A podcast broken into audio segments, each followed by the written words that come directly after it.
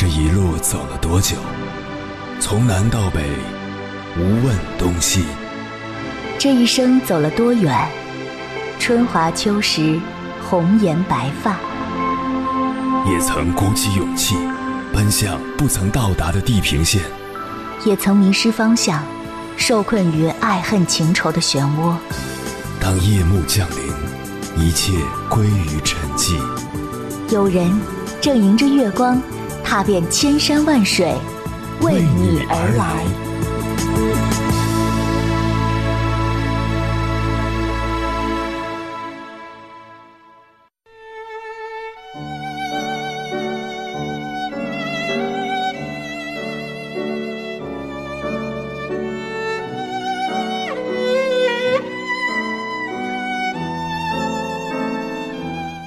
前几天，一位听友在微信上给我留言：“鸭先生，我不知道这是生活第几次对我下手了。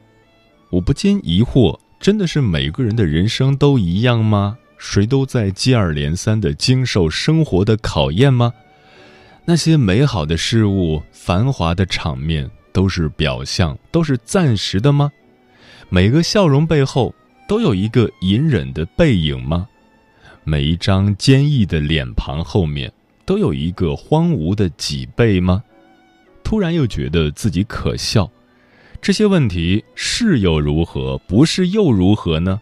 不过是我现在人生的某一处低洼，何至于要从他人身上去寻求答案？虽然这位听友没有告诉我他具体遭遇了什么。但我能够感受到他的失落，以及他对自己的开解。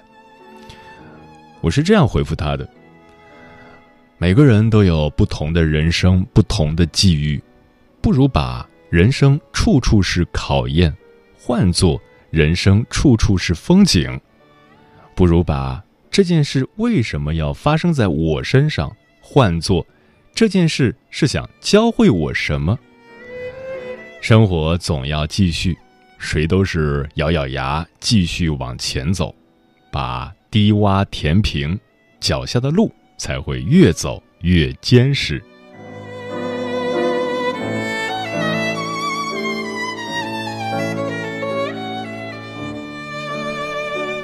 凌晨时分，思念跨越千山万水，你的爱和梦想都可以在我这里安放。各位夜行者。深夜不孤单，我是迎波，绰号鸭先生，陪你穿越黑夜，迎接黎明曙光。今晚跟朋友们聊的话题是：无论如何，生活总要继续。关于这个话题，如果你想和我交流，可以通过微信平台“中国交通广播”和我实时互动，或者关注我的个人微信公众号和新浪微博，我是鸭先生，乌鸦的鸭。和我分享你的心声。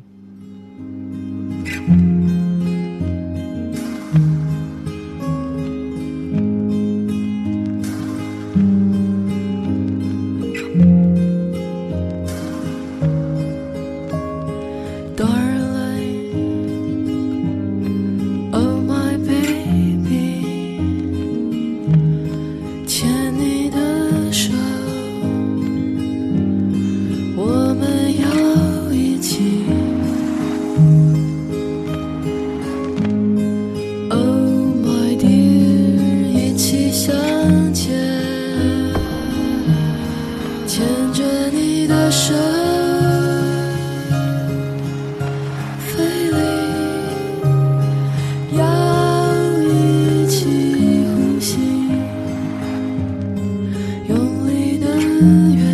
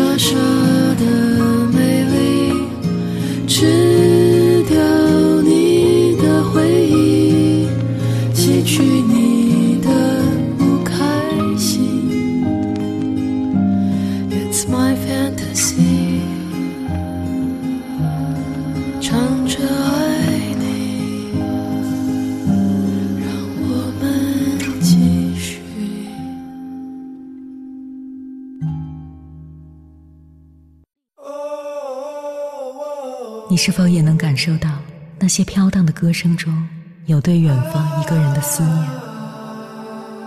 你是否也有遗憾？那些装进信封却始终没能寄出去的千言万语？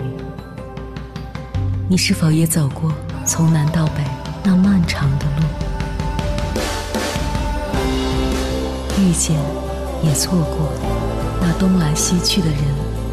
当往事随风，爱已成风。凌晨时分，跨越千山万水，讲述和倾听我们的故事。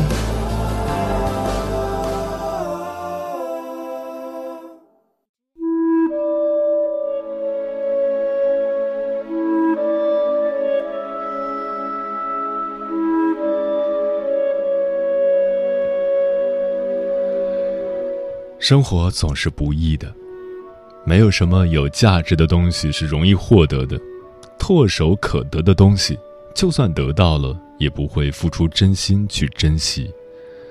所以，为了得到自己想要的，就要付出努力，尽管路上困难重重，也要继续往前。不管是小时候留下的伤痛，还是成长路上无法忘记的挫折，这些。都将与你融为一体，成就你自己。悲与喜相辅相成，有喜即有悲，有悲即有喜。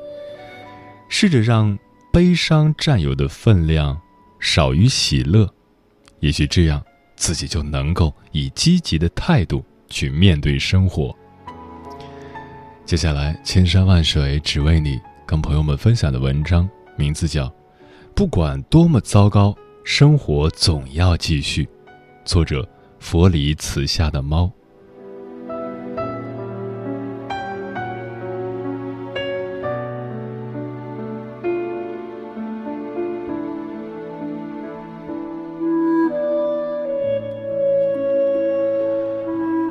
我要讲的这个故事是真实发生的，也是我看见的，甚至其中有一部分是我参与过的。没有惊心动魄的情节，甚至平淡无奇，如水如风，存在或不存在都没人在意。放假回家，又见到了邻居家那个老爷爷，他那稀疏的头发全白了，但身体硬朗，面色红润，永远都是笑嘻嘻的样子。大家见到他都会问一句：“您今天又做的什么好吃的？”他答道。包了芹菜肉的包子，蒸了两笼，明天的早饭也解决了。这话只有村里的人能听懂。他是天生的口齿不清，非常含混，但这并不影响大家对他的热情。大家每天都问，但答案肯定不同。他总是变着花样做好吃的，尽管只有他一个人在吃，尽管家里。只剩下他一个人了。记得我刚上一年级的时候，他在我家隔壁住。他有一个幸福的家庭，儿女双全，夫妻和睦。虽然那时他才到中年，但辈分算，我得管他叫爷爷，管他妻子叫奶奶。他家院子里养了两只大白鹅。我每天放学都去他家玩，白鹅记住了我，从来不鹅鹅鹅的追赶我。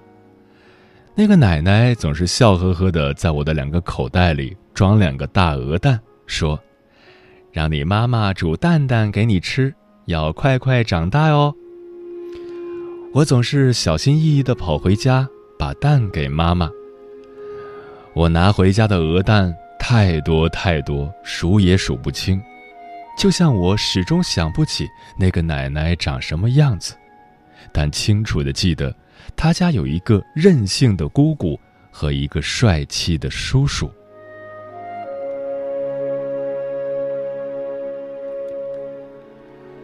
读小学的时候，每学期发新书都要包书皮，用土黄色的牛皮纸来包，老师要求很严格，包好书皮后。必须用白线再装订一遍，而我的书皮每次都是包的最早、最整洁、漂亮的，被老师拿来做样板，供大家参考。谁也不知道我有一个神助攻，就是邻家那个叔叔。那时候他读初中，因为我爸妈外出打工，很晚才能回家。放学后，他便来我家监督我写作业，再帮我把所有的课本和作业本都包上书皮，装订好，写上班级姓名，再把所有的书本平平整整地压在枕头下面。我总学着叔叔的样子折纸、剪纸，书皮却总也套不到书上。只能趴在叔叔包好的课本上，嗅着油墨香。就这样，一直到我升入五年级，也就是从那时起，我爱上了闻油墨香，喜欢翻开书本，把鼻子埋进去，使劲嗅。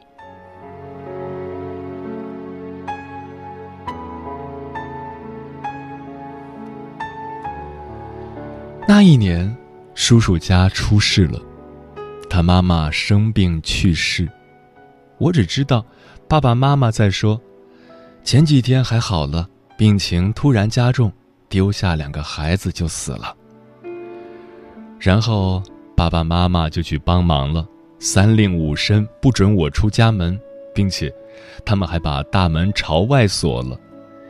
年幼的我一个人在家，听着隔壁院子里的唢呐声。觉得死亡真恐怖。再后来，好久都不见叔叔了。听说他出去打工了。偶尔他回来，我去找他玩的时候，他总是关着门在屋子里睡觉。突然间，我们就成了陌生人。慢慢的，我就不去他们家了。我已经学会了包书皮，尽管初中老师不要求包书皮，我依然会买来牛皮纸，认认真真的把全部书本都包好、装订好。初一那年要过艺术节，我被挑中要跳舞，老师要求我们化妆，于是妈妈带我去邻家姑姑那里。姑姑会化妆，但她脾气不好。我一直都很怕她，但那一次，她很耐心的帮我化妆。看着镜子里漂亮的自己，我头一次觉得姑姑真好。有一天傍晚，听见姑姑和家里人在院子里吵架，声音很大。爸爸去劝架，回来后他说：“叔叔生气的扇了姑姑一巴掌。”姑姑赌气反锁了门，在屋子里大哭。我没听见她哭的有多伤心，但第二天，他就离家出走了。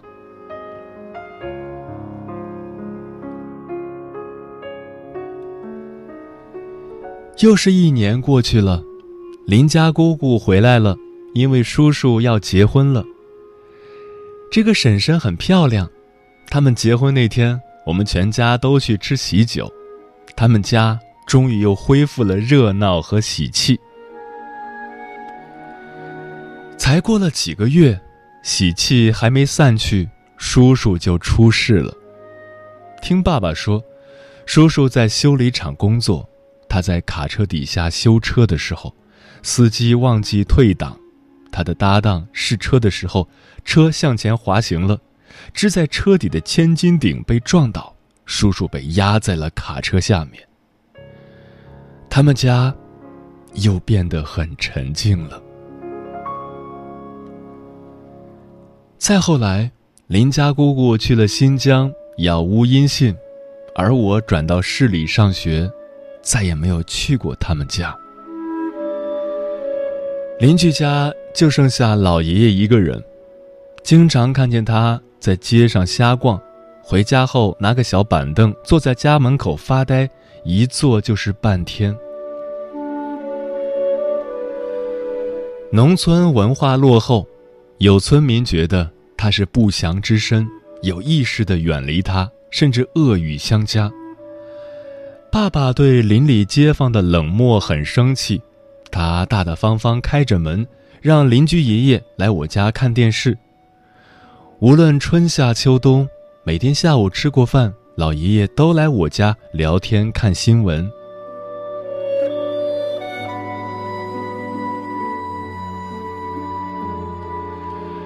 时间过得很快，我们搬到了新家，那位老爷爷还住在老房子里。我们都长大了，但他似乎也变了。春种秋收的时候，总能看见老爷爷帮着村里人干活，似乎他从来没为任何人的冷酷无情而生气，对所有人都是笑眯眯的。大家一开始是有戒备心的。都认为他有所图谋，他只是默默帮忙，什么都不说。秋天的时候，有人给老爷爷送了一筐胡萝卜，也有人送了半袋土豆。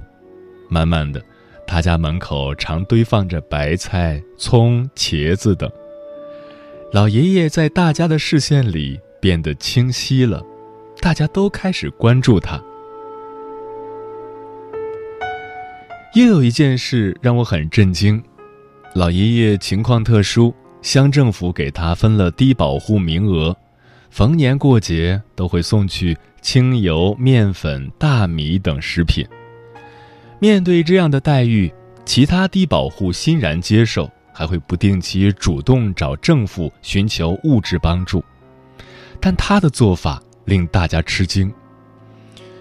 因为政府招聘的环卫工打扫街道需要很多大扫帚，老爷爷便到地埂边拔来很多我们当地用来做扫帚的植物，扎了几十把大扫帚，送到了乡政府的院子里。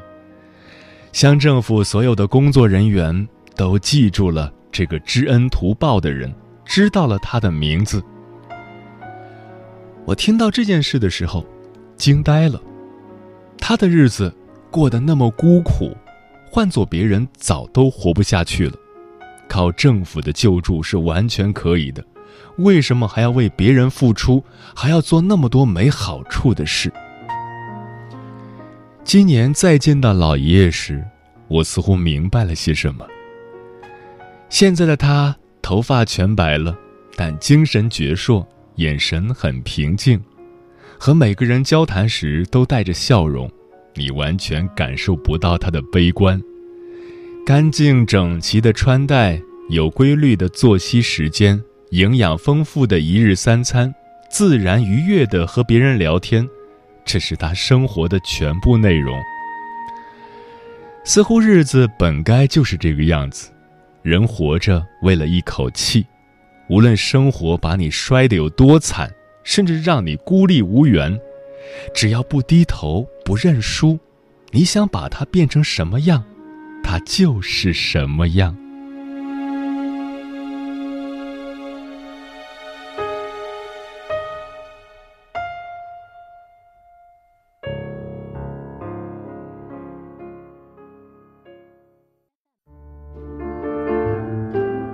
有一种思念叫望穿秋水，有一种记忆叫刻骨铭心。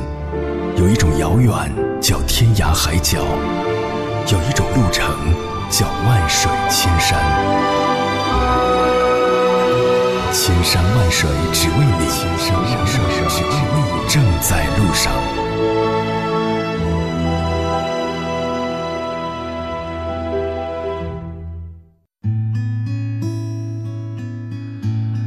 感谢此刻依然守候在电波那头的你。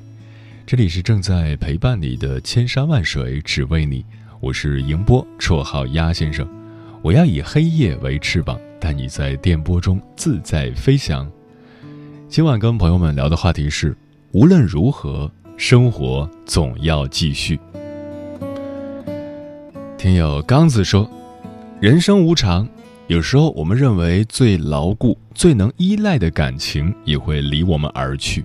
因为生存，因为死亡，因为各种各样的利益关系，我们不得不面对一次次的生离死别和情感考验。生活在感情的建立、崩塌、再建立中继续，痛苦的伤口在时间的治疗下愈合。人生总要面对许多无奈和困惑，心中的难过是免不了的，但难过之后还要继续生活。青洛说：“虽然生活当中总有一些不如意，但是我们的信念却从不停歇，因为我们知道生活总要继续，还有很多美好的人和事在未知的前方等待着我们。为了能够见到他们，我们不能停下来，我们也停不下来，因为我们已经在生活中了。所以，请跟着他快乐的走下去吧。”清平堂主人说：“眼一睁一闭就是一天，夜一哭一容就是一季，人一起一落就是一生。无论得到或失去，生活总要继续；无论痛苦还是快乐，时间不会停滞。”云姐留住说。生活再难，总要继续；日子再苦，也要过下去。改变不了别人，就只好改变自己；改变不了现实，就让一切顺其自然。你所有放不下的事，最后都会被岁月轻描淡写。不管你每天是过得幸福快乐，还是伤心疲惫。是平淡无味，还是困顿无助？生活总要继续。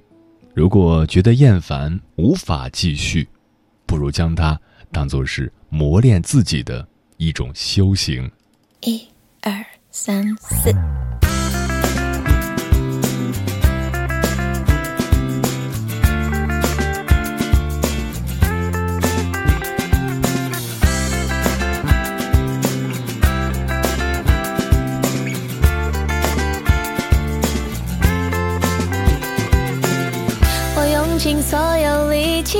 想让这一秒就这样暂停。我以为我有能力，以为只要屏住呼吸就可以。寂寞是一种距离，我们其实都不懂得如何反应。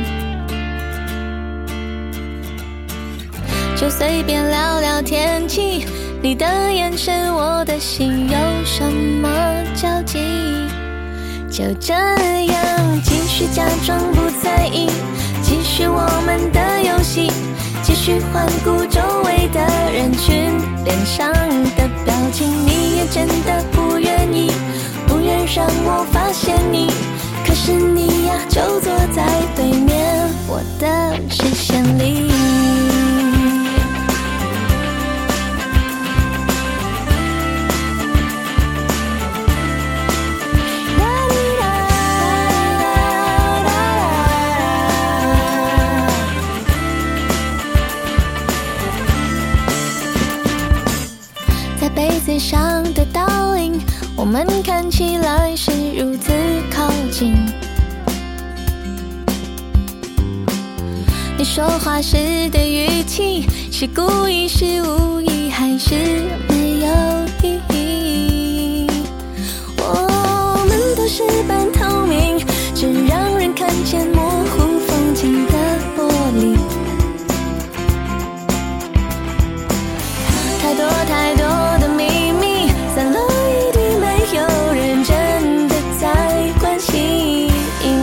这样，继续假装不在意，继续我们的游戏，继续环顾周围的人群，脸上的表情，你也真的不愿意，不愿让我发现你，可是你呀，就坐在对面我的视线里，继续假装不在意，继续我们的游戏，继续环顾周围的人群，脸上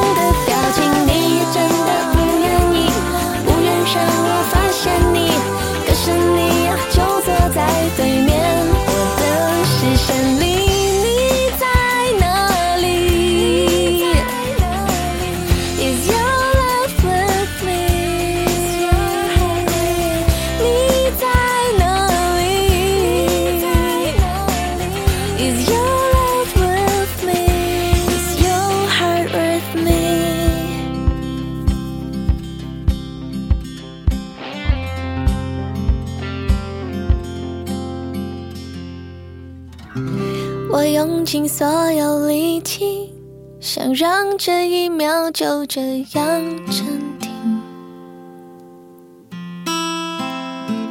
我以为我有能力，以为只要屏住呼吸。